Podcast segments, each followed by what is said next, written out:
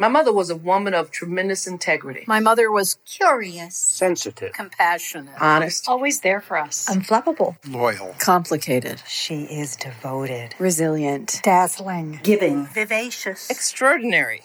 She came to see me here in Langley in the Pacific Northwest, and within three nights, she was being walked home by the owner of the um, of the doghouse saloon. she was closing the place down, and she knew everyone in the town. And for months afterwards, everyone would be saying, "Oh, you're Mary O'Sullivan's son." And my mother had only been there for three weeks. This is Our Mothers Ourselves, and I'm your host, Katie Hafner. In this strangest of holiday seasons when so many of us are missing the closeness of family, I'm not sure it's really just cheer we could use, though, though that's certainly welcome, but something that might transport us in a different way.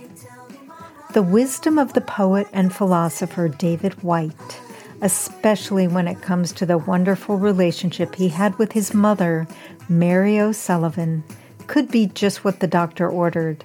So here's to hoping that my recent conversation with David about his mother and their elemental bond will feed your mind, raise your spirits, and soothe your soul.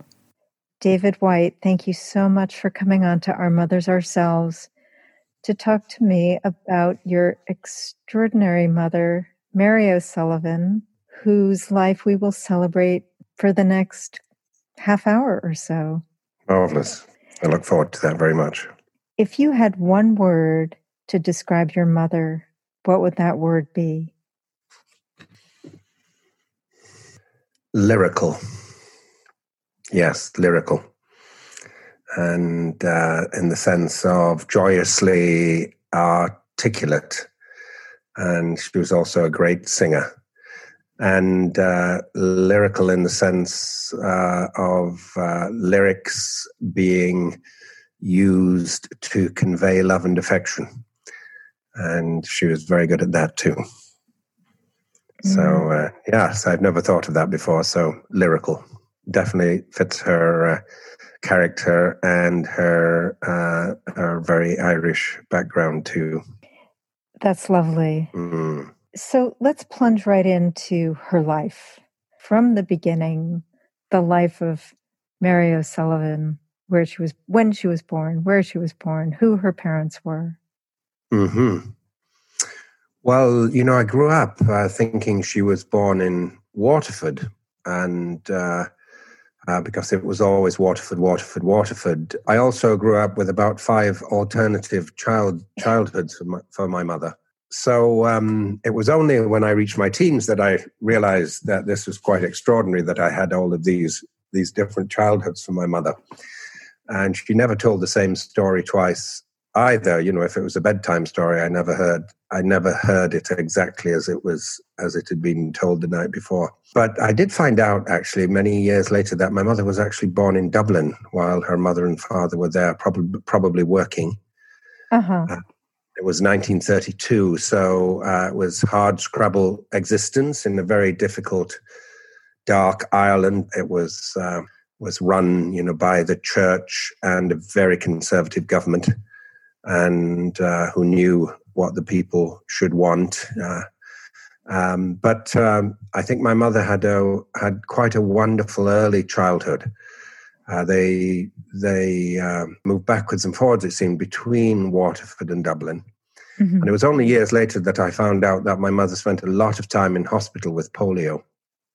Mm. So, yeah, uh, but she recovered fully. But I think it uh, I think it really formed her character. Of course, so many so many kids had polio in those days until vaccination came along, and uh, I think uh, my mother was quite remarkable in that any kind of trials uh, that came along seemed to make her character more generous and more compassionate to others somehow every difficulty she had enabled her to understand how difficult life was for others. And I felt that with everything really, um, including you know the most um, marked uh, moment in my mother's life was when she lost her own mother at 13 years old.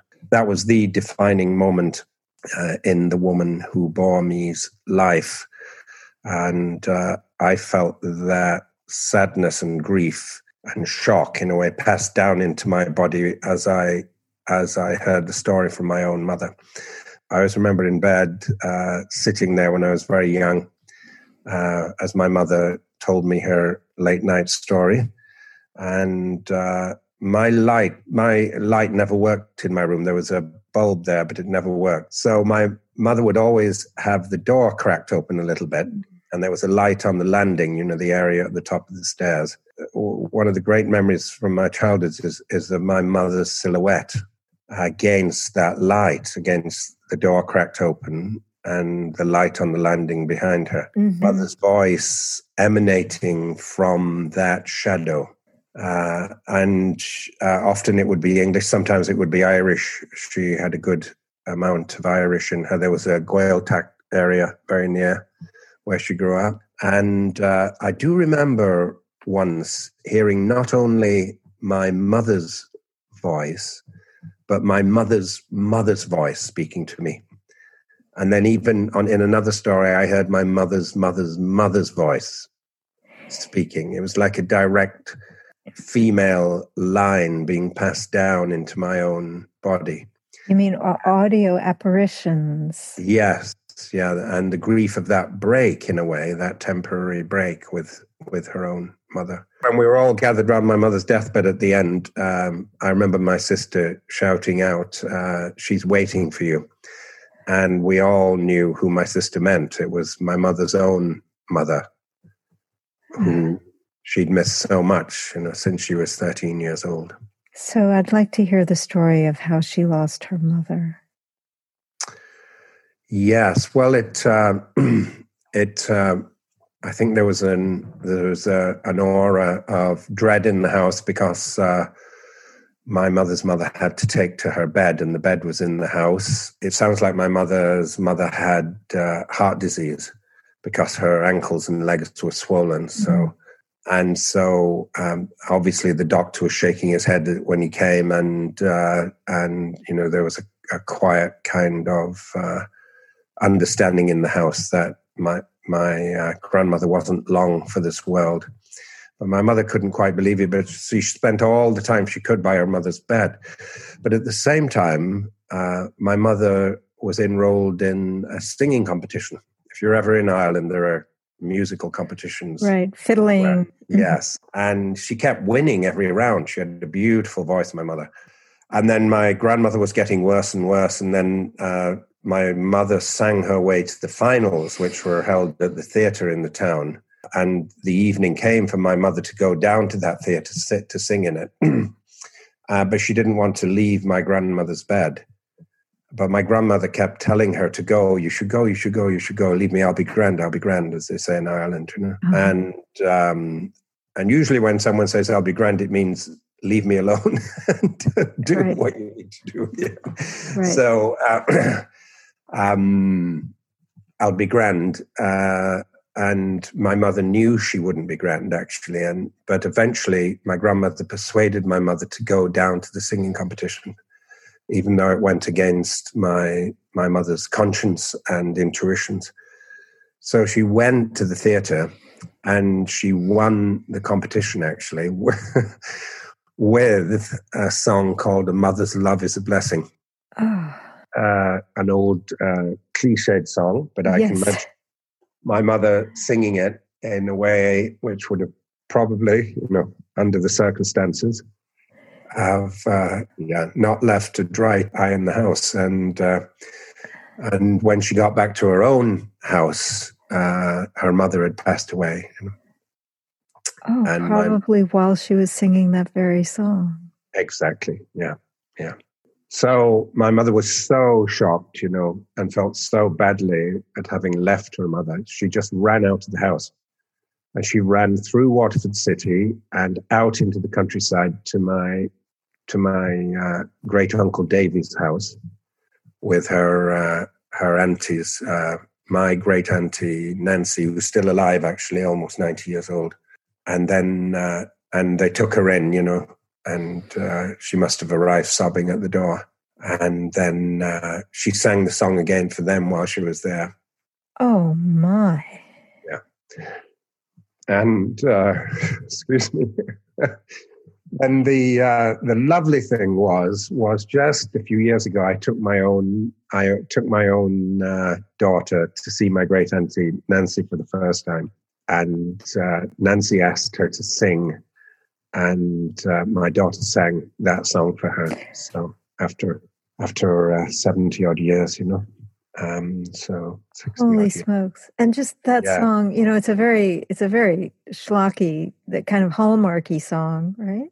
I well, any song can become transcendent. You know, if it's uh, if it's in the body, if it's filled uh, with grief and presence, you know, and uh, you know, someone who's got a bit of genius about them can always make something real and new, and particularly if that experience is in is fully in your body, which it was in my mother's. Yeah.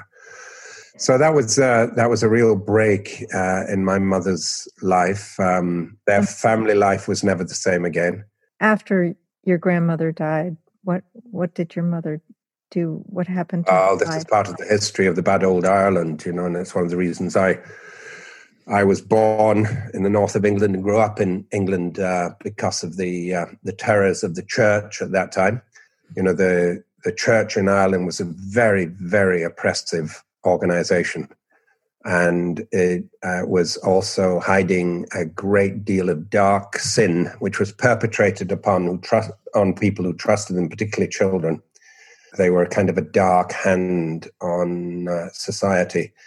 And the church split apart my mother's family because they didn't, th- in their in their wisdom, they didn't think their dark wisdom, they didn't think that a father should be in charge of children by himself. So they took the boys away and they put them in uh, in communi- uh, Christian brother communities, where I'm afraid they were terribly abused. Oh, no. so these are your mother's two brothers. Exactly. And uh, I don't know what the sisters were threatened with, but they were threatened to be taken somewhere. Who God knows one of those laundries they had. And they fled the country. And uh, first of all, my Auntie Anne went. She was 16, so she had a passport. She went across to Britain and she uh, she posted her passport back for my for my mother, who at 15 went to England by herself. She sent her passport back for your mother. Yeah, to to be able to go across on the ferry to England. Yeah, so she so it looked as if she was 16. So and there they were, you know, in England, uh, 15 and 16, and uh, and uh, they had to find work right away. So when my own daughter reached 15, I couldn't believe that my mother had had to go out into the world, you know, by herself at that age. So my mother found work in Yorkshire, West Yorkshire, in one of the dark satanic mills. Although she was with a lovely family, it turned out she had luck and she was taken in by a really really nice family near Haworth, where uh, the Bronte sisters lived and grew uh, under the moors, uh, not far from where uh, from where I was eventually born. And my mother was so young that she would she would put in an eight-hour shift in the mill, and then she'd go and play in the park afterwards. Because she took me there one day to the mill to show me the village and the where she'd worked and then the park where she played at the end of the day. So you can imagine that extraordinary compression of childhood and forced adulthood on a young woman of that age. And the compulsion to play, a beckoning yeah. playground. Exactly. So then did she stay in Yorkshire and she met your father? She did. Apparently, she spent a little time in Birmingham working uh-huh. And uh, but uh, Yorkshire kept drawing her back, and uh, eventually uh, she found herself in Mirfield, which was the town that I was born in. Eventually, uh-huh. and um, and uh, she stayed in a hostel at the top of a very very long, very very steep hill called Hopton Hill, and uh, so my mother would have to walk up that hill. And so my mother met my father at a dance at the local armory And uh, my mother said she knew my father was serious because he would walk her up Hopton Hill to the top. so you had to be serious. And uh, so um, they fell in love. And uh, this uh, young uh, Yorkshire fellow with this young lyrical Irish woman. And I was, uh, my father was just out of the Navy and uh, and I was born just a few short years later. You have a great poem, by the way, um, called "Born Again," where you talk about how you would like to be born again because of the circumstances of your birth. Oh uh, yes, yes, that's right. So, uh, do you remember that? Should I dig it out? I just love it. Oh, actually, I've I've got it right here. Let me just read you the the little bit. Yes. I want to be born again, but I want to be born exactly as I was, almost between things, as I was in this life, and as I want to be in the next. Mary Teresa O'Sullivan, nine months gone, carrying me back to England, her pains sharp in Waterford, sharper in Dublin, the hard rolling bench of the ferry, almost my midwife. Ah, well read. It's great to hear it coming back, actually. Yes, um, I was almost born in Dublin, actually. And then I was almost born on the ferry. Typical uh-huh. that she'd, you know, she'd make plans to go to Ireland when she's eight and a half months pregnant. she'd, ah, Jesus, we'll be all right. We'll be grand, you know. Right. And uh, and my father persuaded to go with, with her too. She was a great adventurer, my mother, and there'd be very little would stop her. Her sister, my auntie Anne, was just the same. And uh, actually, I always remember taking them to Ireland. I took them across uh, in uh, in a rental car, you know, to uh, to Ireland, uh, and then we went down to see all the relatives in in Waterford, and it was one long party, really, for my for my mother and my auntie Anne and then at the end of it, uh, I tried to get them up in the morning to because we had to be on the road to Dublin, you know, to catch the ferry.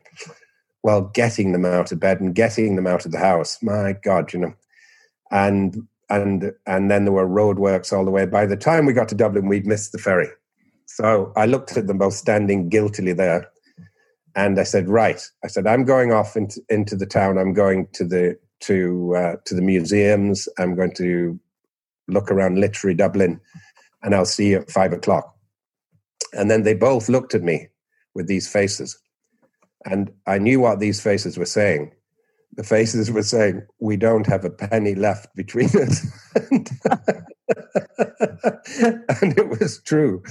And they said, You don't have a penny left, do you, between you? And, um, and they said, We don't. And so I don't know, I gave them 30 quid or something and, and off they went into the town. We met later to, to catch the ferry. But that's the way my mother was. You know, she would, uh, she, she, she didn't have a need to have any structure in place for her to go off and, and adventure in the world. And, and I think that's, uh, that's how she met my father. That's how she came by me. That's how, how uh, I was almost born in Dublin and uh, just made it back to Yorkshire in time. Yeah. What is your first memory of her maternal love? Oh, I've got this astonishing memory. Um, I was just thinking about it uh, when I was walking uh, around this morning, just thinking about this interview. And um, I was in the park with her in Mirfield, Ingsgrove Park, it's called. And it was a beautiful sunny day and I was holding my mother's hand. I was probably three years old or something, or four, I don't know. I looked up at my mother, and my mother looked down at me, and I and I felt so much love emanating from my mother. I felt as if I was looking at the sun. So it was just as if the sun's rays were filling my body with affection and a sense of being wanted. Uh, but I had an absolutely visual sense of looking straight into the rays of the sun, and that was my looking straight into the, the rays of her love and affection. It was quite a shock and surprise to me later uh, as I grew into life to discover that so many people didn't have that experience with their mother.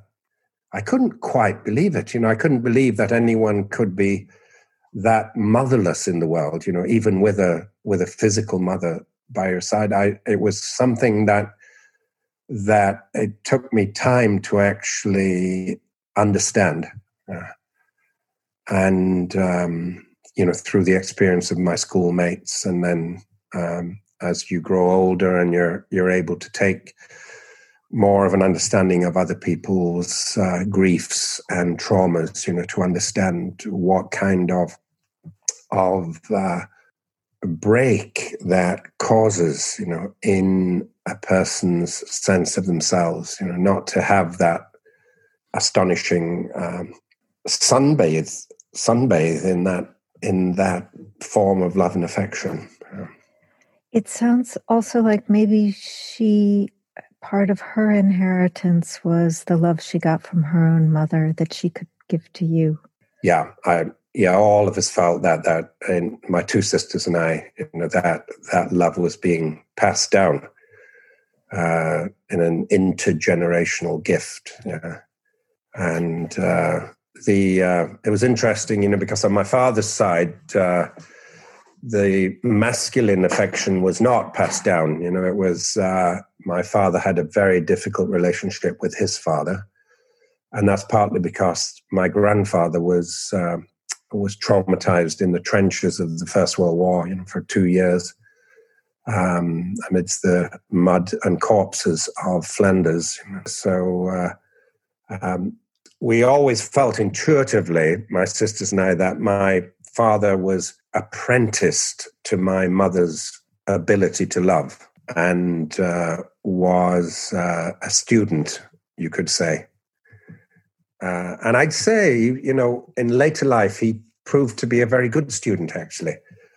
Um, a difficult man in his 20s and 30s became a very mellow, very affectionate, and very loving father. So um, uh, it was lovely to it was lovely to see that apprenticeship uh, to my mother's love. And the very fact that he was open to the apprenticeship, you know, becoming a mother, and you know, I think that there's a spectrum of how we how we view our mothers, and it's either as as you clearly do as this incredibly loving, nourishing person with whom you have a truly elemental bond. And then on the other end of the spectrum, it's the person who simply gave birth to you and everything in between. Yeah, I had this very elemental experience of the other side of that coin too when my mother died. Um, because I had this very powerful intuition that she was gone from us completely and she needed to be gone from us and from me, and that she had other fish to fry, as they say. She had another life to live that was independent of her being a mother, and that was quite a, you know, that's quite a shock to a to the firstborn son of an Irish mother. so this is that you had this intuition after she died. Yes, yeah, I so did. Yeah. Tell tell me when she died and how she died what her later years were like? Well, we had this. Um, uh, first of all, we had um, this remarkable rehearsal of her death um, a good three years before uh, she did pass away, where she was in hospital, and we were sure she was going to go. And uh, and then we were there, you know, for a, a, week or ten days, and I was with her every day, um, a good few hours, and uh, and my mother was having these uh, very powerful experiences when she'd fall asleep of being with all her relatives, and especially the ones who had passed away. Um, and that she was meeting them again. There was a lovely dance hall in Waterford City. She would go there and visit, you know, and, and all her friends from when she was 16 year old would say, There you are, May. They used to call we called her Mary, uh, but uh, she was called May where she grew up. There you are, May. You're back to see us all. And she'd have this great evening. Or she'd be sat in the pub drinking with her uncles and aunties. And, and, and I remember one afternoon when, uh, she said to me, uh, "Okay, you can go now. It's opening time," meaning the pubs were open in the parallel world, and that's where she was going. She was looking forward to falling asleep, to having these experiences. And so I was, I was sure she was about to go because this is, you know, this is a very, very powerful ancient thread that you meet that on the other side, the first people you meet are your are the people you've loved and missed in your life. Yeah. Mm. And who, whether it's true or not, it's a very ancient experience. Yeah. And uh, and then she had this dream while I was sat by her bed, actually, and that was that she was back at that dance hall in Waterford. She was 16 again. They were all there to greet her, so happy to see her, you know. And her uncle John was there, who she was very close to. And she turned around to look at John and she saw there was a door behind John and there was a handle on the door. And my mother said to John in the dream, What's behind the door, John? And John said, May, you don't want to go through there just yet. But in the dream, my mother was fascinated by this door, so she put her hand, hand on the door to go through, and then she felt John's hands in the middle of her back and push her away with a with a huge shove back into the dance hall. That was the moment that my mother woke up and started to get better again. So, and I was there, you know, to greet her, and she she said, "Oh my God, I was just with John," and and he stopped me going through this door and i'm back oh i'm feeling great. I'm feeling a lot better you know and so it was just as if she got to the door where she she could have left you know could have left her body. And there was an intercession of someone who had loved her to say no your time's not up yet yeah it was really a remarkable time and uh, i bought my mother and father a little cottage um, so that they could move out of the house, which wasn't appropriate for them because it was the top of a hill. And you, if you walked 100 yards away from the house where I grew up, and you were you had to go back uphill to the house. So I bought them a lovely cottage very close to my sister's house, and and we had these three extraordinary years actually with them in that beautiful cottage, Rose Cottage. My mother was incredibly happy. So we we had this amazing gift of these last three years, and uh, until my mother started to to uh, say the last farewells again. You know. Mm, and what what year was that? Uh, it would be 2002. Mm-hmm. Yeah. um, so this be- really beautiful poem you wrote, "Farewell Letter." I'm wondering if you might recite it.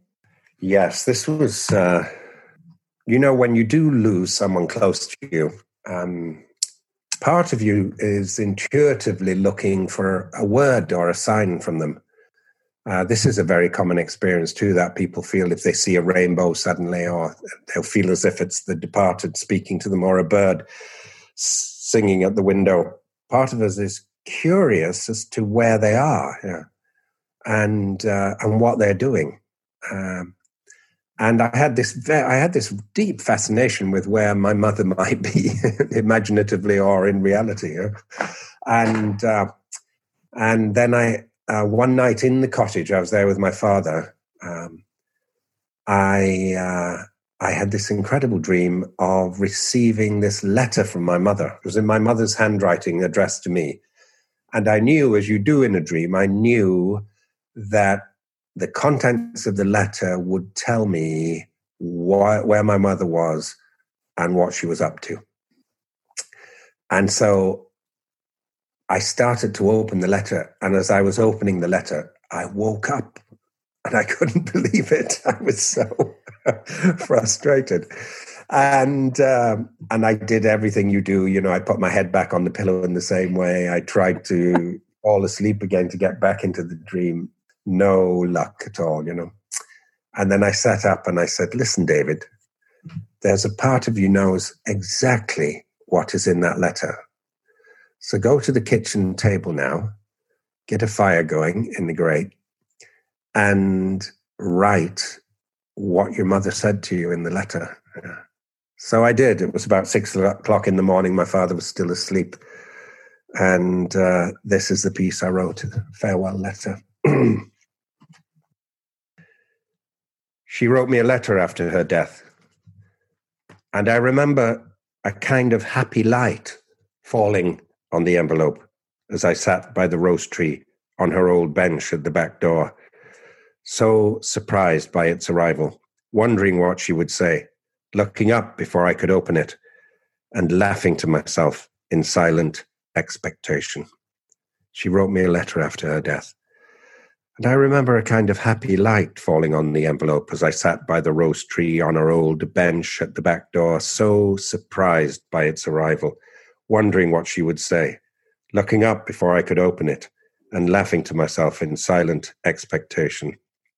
Dear son, dear son, it is time for me to leave you.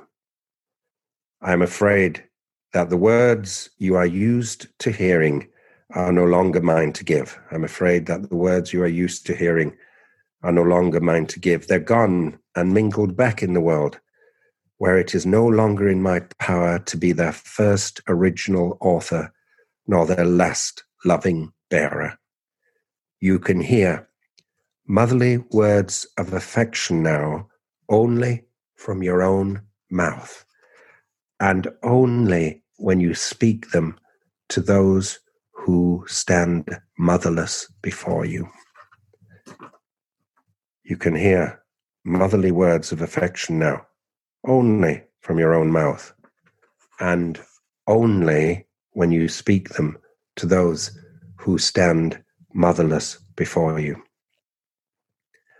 As for me, I must forsake adulthood and be bound gladly to a new childhood you must understand this apprenticeship demands of me an elemental innocence from everything I ever held in my hands. I know your generous soul is well able to let me go. I know your generous soul is well able to let me go. You will, in the end, be happy to know my God was true. And I find myself, after loving you all for so long, in the wide, infinite mercy of being mothered myself. P.S. All of your intuitions were true.